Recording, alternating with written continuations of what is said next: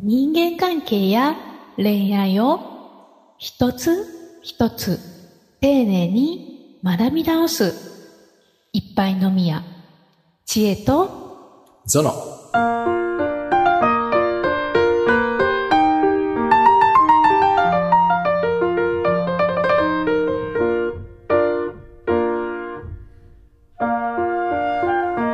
目立ちたいぜ、この野郎。なんでこの野郎がつくのなんかパッと出てきたんで。目立ちたいぜ、この野郎。いいよ。誰にこの野郎っつってんだろうね。わかんないです。目立ちたい願望についてお話ししたいと思いました。はいはいはい。わ、かりました。チエさんはあるんですか？目立ちたい願望。私、昔はすごいありました。うん今はそんなにないです。うんはい、うんはい。面白いですね。いいと思います。はい。さて、人間関係と恋愛を一つ一つ丁寧に学び直す一杯のみや知恵と、ゾノ。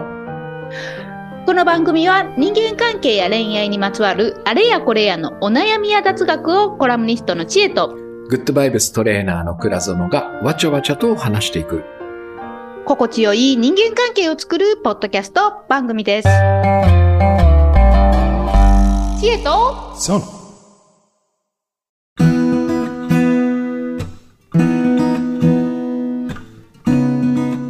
立ちたい願望と目いうことで。立ちたい願望はいね。えさんは若い頃ですか？目指したかったのは？うーん、そうですね。30代の頃までは結構ありました。うんどどういう分野でどんな感じで目立とうとしてたんですか？えーとですね、うん一番顕著に現れたのは、うんえーおそらく30代前半か半ばぐらいですね、きっと。その、目立ってるイコール、えー注目されてるですということ、うんふうに思考してて、うんで、えー注目されてるイコール結果が出てるみたいなうん。感じだったので、うんその、目立ってなんぼみたいなうん。ふうに思ってたところがありましたね。で、それは会社で働いてた頃？一人独立した後？ああ、えっ、と、ああ、どうだろうな。ん。会社で働いてた頃も、えー、と後半はすごいありましたし、えー独立直後ですね、うん。その、うん。すごくこう、数字を追いかけてた頃うん、は、もうありましたね、うん。本当に目立ってなんぼみたいな、その、いいこいいことしかないやろ、目立った方がみたいな感じはありました。はいはいはい。面白い面白い。えっと、目立つことで、はい。えっと、何が得られると思ってました？その時。うん。その時はです、うん。えーなんでしょうね、あのーえーその言う、言う力を持ってる人からの、うん。その、持ってる人の視界に入るとか、うん。そ、それによって何が得られる、えーとまあ、自分の仕事の実績につながるっていう、その仕事につながるっていう話だったりとか、うん、仕事につながると何が得られる、ああのまあ財力ですね、うん お金です。はいはいはいはい。にはだったり、その承認、承認欲求というか、なんていうんですか、うんもうその、みこんな人と、こんな人に私は目にかけてもらったみたいな、恥ずかしいな、今言うと。めっちゃ恥ずかしいな。私の知り合いにこういう人がいるのよ、みたいなそんなまあ、感じで。もうまさにそんな感じですよね、ちょっとに。気に入られてた、みたいなね。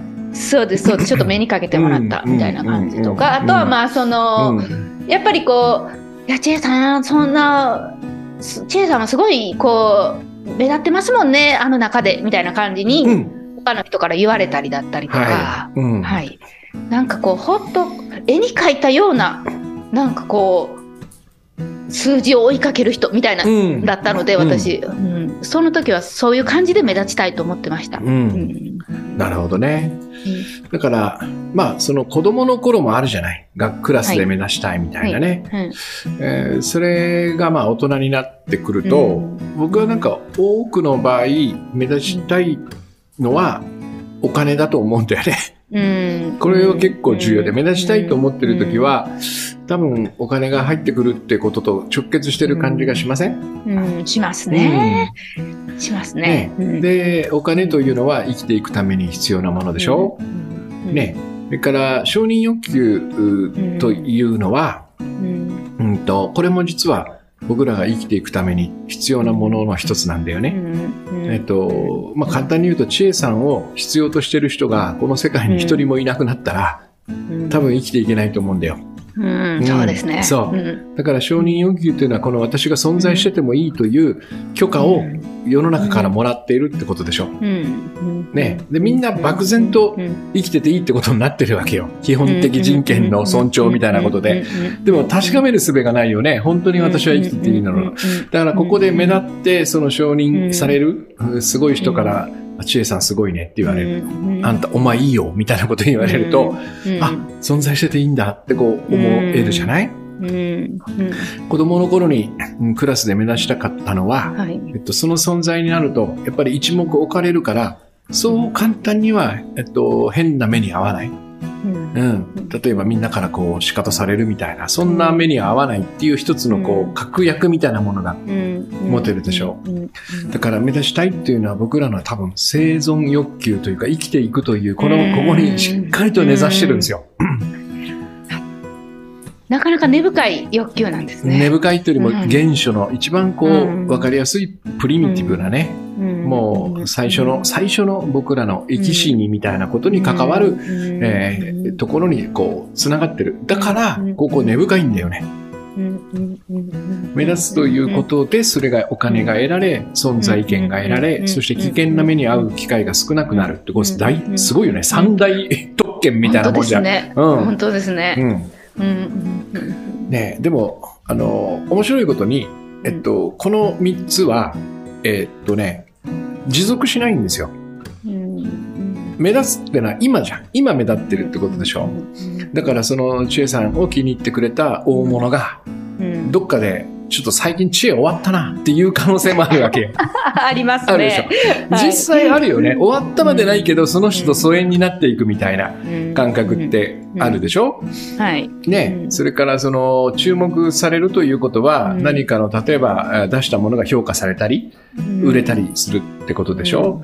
で、それもなんかこう、ブームが去る時があるよね。うんうんだから、面白いことに、バーンとい、いわいわゆる一発屋みたいな感じでドーンと上がった後って、おそらく加工するしかないんだよ。僕らのかその注目度っていうのはね。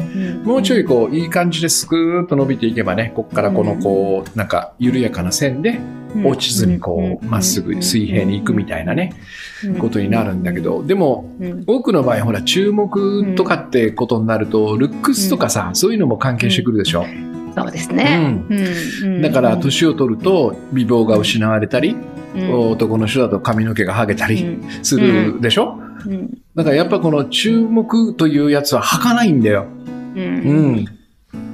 なので、ここにかけてしまった、その3つの生存のための大事なポイントを注目にかけてしまうと、この後必ずここを失う恐怖を抱くことになるんだよね。なるほど。うん。うんで、実際にそのテレビとかでさ、そういう感じの焦りを見える人っていっぱいいない、いますうね。ん。いますね。ううん。ねえ、そろそろやばそうだな、みたいな感じをこう、うん。芸とかさ、話し方からこう、感じられるメイクの仕方とかね、うん。そういうものから感じられるでしょう。ん。う。うん。あのーこのテーマで私話しながら少し、あのー一つ思い出した幼少期の思い出があったんですけれども、うんうんうん。幼少期というかもうでもあれかな。当時何歳だったかな？18か19ぐらいなんでもう大人になりかけてるっていう頃だったんですけど年齢的には。うん。その時にです。あのーなんかこうすごくあのー疎まれたことがあったんですよ。疎まれるっていう言葉はちょっと違うのかな？そのそういう会なんかみんなでワイワイ話すっていう会があったんですよ。はいはい。でまあ私が多分最年少だったので、18か19ぐらいで、うん。うん。なんかその話題のネタみたいな感じになってすごくこう私をもてはやしたみたいな、うんその番になったんですよ。でまあ私もご機嫌に喋ってたわけですよ。いわゆる目立ってたわけなんですね。注目されたんだね。そそうです、そうです。はい。で、翌日の晩もみんなでワイワイ話してたんですけれども、うんまあ当時私、今みたいにペラペラ初対面の人と喋れなかったので、はい。まあ極端に人見知りをしててです。うあと話しかけられなければ話さないみたいな感じだったんです。うん。で、あの、なんかそういう感じが、とある方からはです。うん。すごくこう、いじけてるように見えたみたいでです。で、なんかこう、なる誰かに注目されな、喋られへんのかみたいなことを言われたことがあってです。で、わーってなって、私もまあ、それでなんかもう、シュンとなってしまってです。ま余計にいじけてるように見えるみたいになって、うんすごい悪循環になったことがあったんですよ。ほうんなか、あ、嫌われたみたいな感じになって。うん。そそれその頃から、特にうん目立ちたいけど目立ちたくないみたいな、うん。その欲求がすごく強くなってです。うんうん。それでもこう、例えばじゃあ、それでもこう、なんでしょうね、自分がレズビアンだことを隠さなかったりしてたので、うん。そのやっぱ若干目立つんですよね、うんそういうことを言うと。うん。だからその目立ちたくないけど目立つ行動をとってるみたいな、うん。その悪循環になってった、そのちっちゃい、ちっちゃいというか、まあその10代の頃のことを思い出しました、今。うん。なるほどね。だから、その、やっぱり今、さっき言ったさ、うん。得る、得る嬉しさと失ううん。怖さっていうのを両方持ったってことだよね。うん。目立ちたいけど目立ちたくないっていうのはね。そうですね。ううんん。なるほどな、うん。そうやって、そうやってこう安心感を持っていくんですね、人って目立った時の安心感も絶大なものがあるんですね。うん、あるんですよ。でも、これは、えーさっき言ったように、うん。あの、ここを頼りにすると、必ず失う恐怖というものが伴う。ん。ん。だから、それをね、やっぱりずっと一生やり続けてる人は、タフだと思うよ、僕は。うん。この恐れ、そのね、失う恐れを持ちながらも、そこに負けずに、より目立つような努力をずっとしていくっていうことをできるっていうのはね。だから、あーいや、さすがにやっぱずっとその第一線で目立ち続けてる人っていうのはね、うん、そこに相当なその労力を払ってるんだろうなって感じはするよね。ですか、じゃあ目立ちたくないっていう人もたまにいるじゃないですか、本心から。うん。そうね。だから、それはさ、だから、いめ目立ってしまったことによる、さっきの千恵さんのように、はいえっと、困ったことが多分過去にあったんだよ。目立ったことでいじめられちゃったとかさ。えだってこれってだからさ、生存のための競争なのね。誰が目立つか。全員目立つことはできないわけで、ある集団の中で一人とかが目立つことになるわけ。そうですよね、うん目立つっていうのはそのしそうですよね目立たない人がいるから目立つんですそもね。うんそうそう。で、んそうする、と、えっと、目立ちを狙ってる人は5万といるわけよ。このコミュニティの中に。にそしたら当、然、パッと目立った人はうん、引きずり下ろそうとするよね。うん、チャンスがあればね。だからもしかしたら、千恵さんにいじけ、いじけてないと、あ、お前は注目されてないと喋れないのかと言った人は、それだったのかもしれないわけよ。うん千恵さんが目立ってることが面白くないと思って、攻撃した可能性もあるわけね。だから、ここ、ここはもう一つだから競争の世界だっていうことを理解しないと、そう、なんつうのかな、安住の地と言って、この目立つ地位にいられるわけじゃないわけよ。ここにも一つの、やっぱ危険というか、うんえー厳しいものがあるよね。うんいや、なんかあれですね。なんか、大大変やなと思います。なんかこの話聞くと、いろいろ大変いや、やなと思います。大変なんですよ。か人は生きていくのは大変なんですよ。まあ大変にしてしまってるんだけどね。大うんなんか、そして大変の先には今パッと浮かんだ言葉がです。めんどくさいなと思ってしまいました。そうそうそうそう。そうなんですよ。だからそれが僕は答えだと思う。めんどくさくないそれみたいな。そうなんです。うん。じゃあ目立たないとお金は稼げないわけ。目立たなければ人の役に立てないわけ。全部違うよね。脳脳だよね。ね。うん。うん。だから、これは僕はなんか一種の魔法みたいなもんだと思ってるのね。あの、わかんないけど、シンデレラなのか、白雪姫かわかんないけど、魔法かけられちゃったんだよね。お前が生きていくためには、目立たなければならないぞ、みたいなこう 魔法をかけられて、あ、そうなんですね。つって一生懸命こう、そこの競争にこう乗っかってる感じがするじゃないはい。うん。でぼ僕はやっぱりね、何が一番こう気持ち悪いかというと、その目立っている自分が、その他、そその目線から周りの人を見るこの感覚が一番気持ち悪いなっていつも僕は思う。うん。だから私もなんかそういう、そのなんつうの IT 雑誌のさ、結構売れてる IT 雑誌の編集長みたいな、そうですよね。めっちゃ目立つとこにいらっしゃいましたから。そうそう、ん。そういうところから、こう、やっぱこう、やお山の頂点から下はこうん。う、バーっとこう見見見ることができるんだけど、その時の感覚はやっぱもうどうにもならないのよ。そこにいるから。うんこう立っちゃってるから高いところにね。これが僕はやっぱり一番思い出してみると、嫌だなって感じがする。え、それはなぜですかうんと、まずね、えっと、一瞬は気持ちいいのよ。はい。自分だけが特別な存在で、周りの人は平凡な感じでこう、見渡すことができる。お山の頂上からね。えー、平民たちよ、みたいな感じ。音、音の様。音の様、みたいな。で、あの、その人たちも一応こう、うおーとか言ってくれるわけよ。叩いてくれるわけね。うん。あの、倉園慶三万歳みたいな感じでこう。なるわけよ。まあまあ、よいよいよいよい、みたいな感じ。これ、よーく、よーく、そこの時ね、すごいこう快感を僕らは感じるわけ。ここに騙されるんだけど、これ、例えばその、なんつうのか、その集まりが終わり、家に帰るじゃん、そうすると、自分の周りには対等に付き合ってくれる人がいないんだなってことがわかる。ものすごい孤独なんですよ、これ。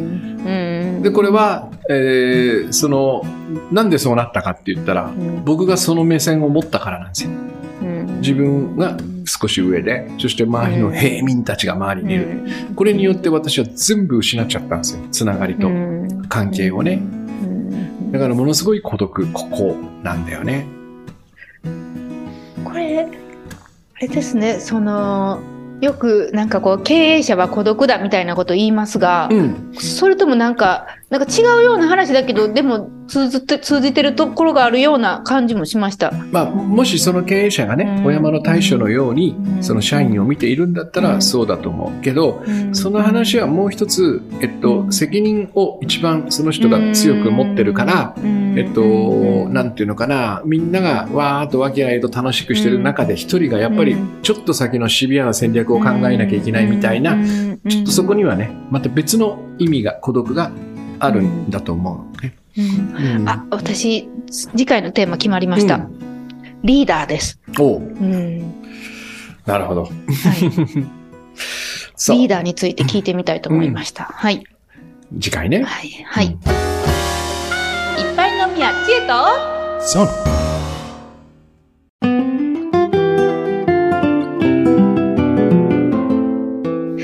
いやちょっとあれですね、その、うん目立ちたいということをもし強く思ってらっしゃる方もしくは私のようになんかひねくれた目立ちたいっていうんですかね、うん、目立ちたいけど目立ちたくないみたいな、うん、そんな感じのことを今もし思ってらっしゃる方がいればもしあなたがそう思ってるのであれば、うん、こうなんかこうね肩の力を抜く一つのいいあのきっかけになるのではないのかなと思います、ね、本当に。あの、若い頃はねしょうがないと思うんだよね。というのも、その若い頃、自分がさ、まだまだ先が長いじゃん、20歳とかだと60年とか70年をイメージするわけじゃない、そうすると、その長い60年を安全に暮らしていく方法っていうのは、まずまず思いつかないよね。まだ仕事としても自信がないし、何にもその自分の確立したものがないから、だからどうしてもその目立つとか注目されるということに頼らざるを得ないわけよ。心の方向としてね。さっき言ったそれでお金が入り、いろんなものが手に入る。感じがする。でもそこで忘れてはいけないのは、そのお金だの、その自分が存在していいとかね、えー、評価されるとかっていうのを、誰が成り立たせてくれてるかってことなんだよ。うん。その自分にお金をもたらしてくれるのは、間違いなく周りに、その、さっき僕が平民と見た人たちじゃない？そうですね。そうそう。そして、あなたのおかげで、いろんなことを助かりましたとかって、あの、僕が役に立っているというこの感覚を抱かせてもらえるのも、それを受け取る人たちじゃない。評価してくれるのも、その周りの人たちじゃない。だから、この、この三つというのは、自分が作ってるんじゃないんだよ。自分以外の人が全部作ってくれている。そこを平民にして下に見る自分だけが上に立つっていうのはもう全く矛盾してるわけね。構造として。そうじゃなくて同じところでそれぞれこう、なんつうの、えー、いろんな、それぞれが、それぞれが、それぞれの状況で、えー、力を発揮し、前回言ったまさに力を合わせるみたいなさ、俺の出番かってった時に出て行って、知恵の出番だぞって時は僕は引っ込み、知恵さんが出てるっていう、こういうなんか、あの、いろんなね、こう、あの、モグラ叩きのモグラじゃないけどさ、うん。スッスッスッスッってみんながこう顔を出してる感じ。うん。この中で多分一緒にそこの位置にいる方が、僕はあの安心だし幸せだと思いますね。まさにチームですね。本当に。うん。うんそんな感じ。はい。だからみんなが目立つことは実はできるってことだね。いろんなシチュエーションの中でね。それが一番いいと思います。はい。うん。このポッドキャストではあなたからのご相談、お悩み、えーこんなテーマ取り上げてほしいという、えーご要望など、えーお待ちしておりますので、概要欄のお便りからお送りいただければと思います。えーそしてですね、あの、以前ね、どこかの公開会議でお話ししていたんです。あの、チームという、えーキーワードを取り上げた何か講座をしようというお話を倉園さんとしていたんですけれども、はい、着々と準備が進んでおります。はい。えーおそらく来年度になるのかな、うん。に、えー講座が、えースタートするかと思いますので、うんえーぜひぜひご注目いただければと思います。えーリーダーの立ち位置にいる方だったりとか、うん。えーまさにこのチームを引っ張っていきたいという方だったりとか、んチームの土台を作りたいっていう方には非常にぴったりだと思いますし、うん。あとこう、チームの中でしっかりこう、なんだろう、あの、まあ、みんなが活躍するんだけれども、自分もしっかり活躍したいだったり、あの、周りを支えたいだったり、こう、いろんなこう、思いってあると思うんですよ。うんなのでそこでこう、いい仕事をしたいというふうに思っていらっしゃる方、もしくはこう、お客さんと一緒にチームを作りたいだったり、そうそうそうそう。そこね。うだからちょっとはい新しいチームのうん、なんか概念みたいなね。そんな感じだね。ん。えーで、しかもそのずっと固定されているチームというよりはね、そのうん。い一期一会の出会いの中で、うん。おお客さんと私の二人っきりで、このサービスを提供するが受ける側、うん。ここをチームと見るとか、うん。えー夫婦、パートナー、家族みたいなものもね、チームと捉え直してみると、うん。ちょっと今までと違う風に、えーうん。接しられるんじゃないかとかっていうね、うん。まさにこう、あらゆる人間関係をその場その場の一つの大切なチームと見ていきながら、うん。えー取り組み直してみるって感じかな。うん。うん。うん。うんこちらも本当にすごくいい講座に、えーなりますので、うんえーぜひあの来年もそうご期待ということでうん今回は終わりたいと思います。はい。はい、ではまた次回お会いしましょう。さようなら。さよなら。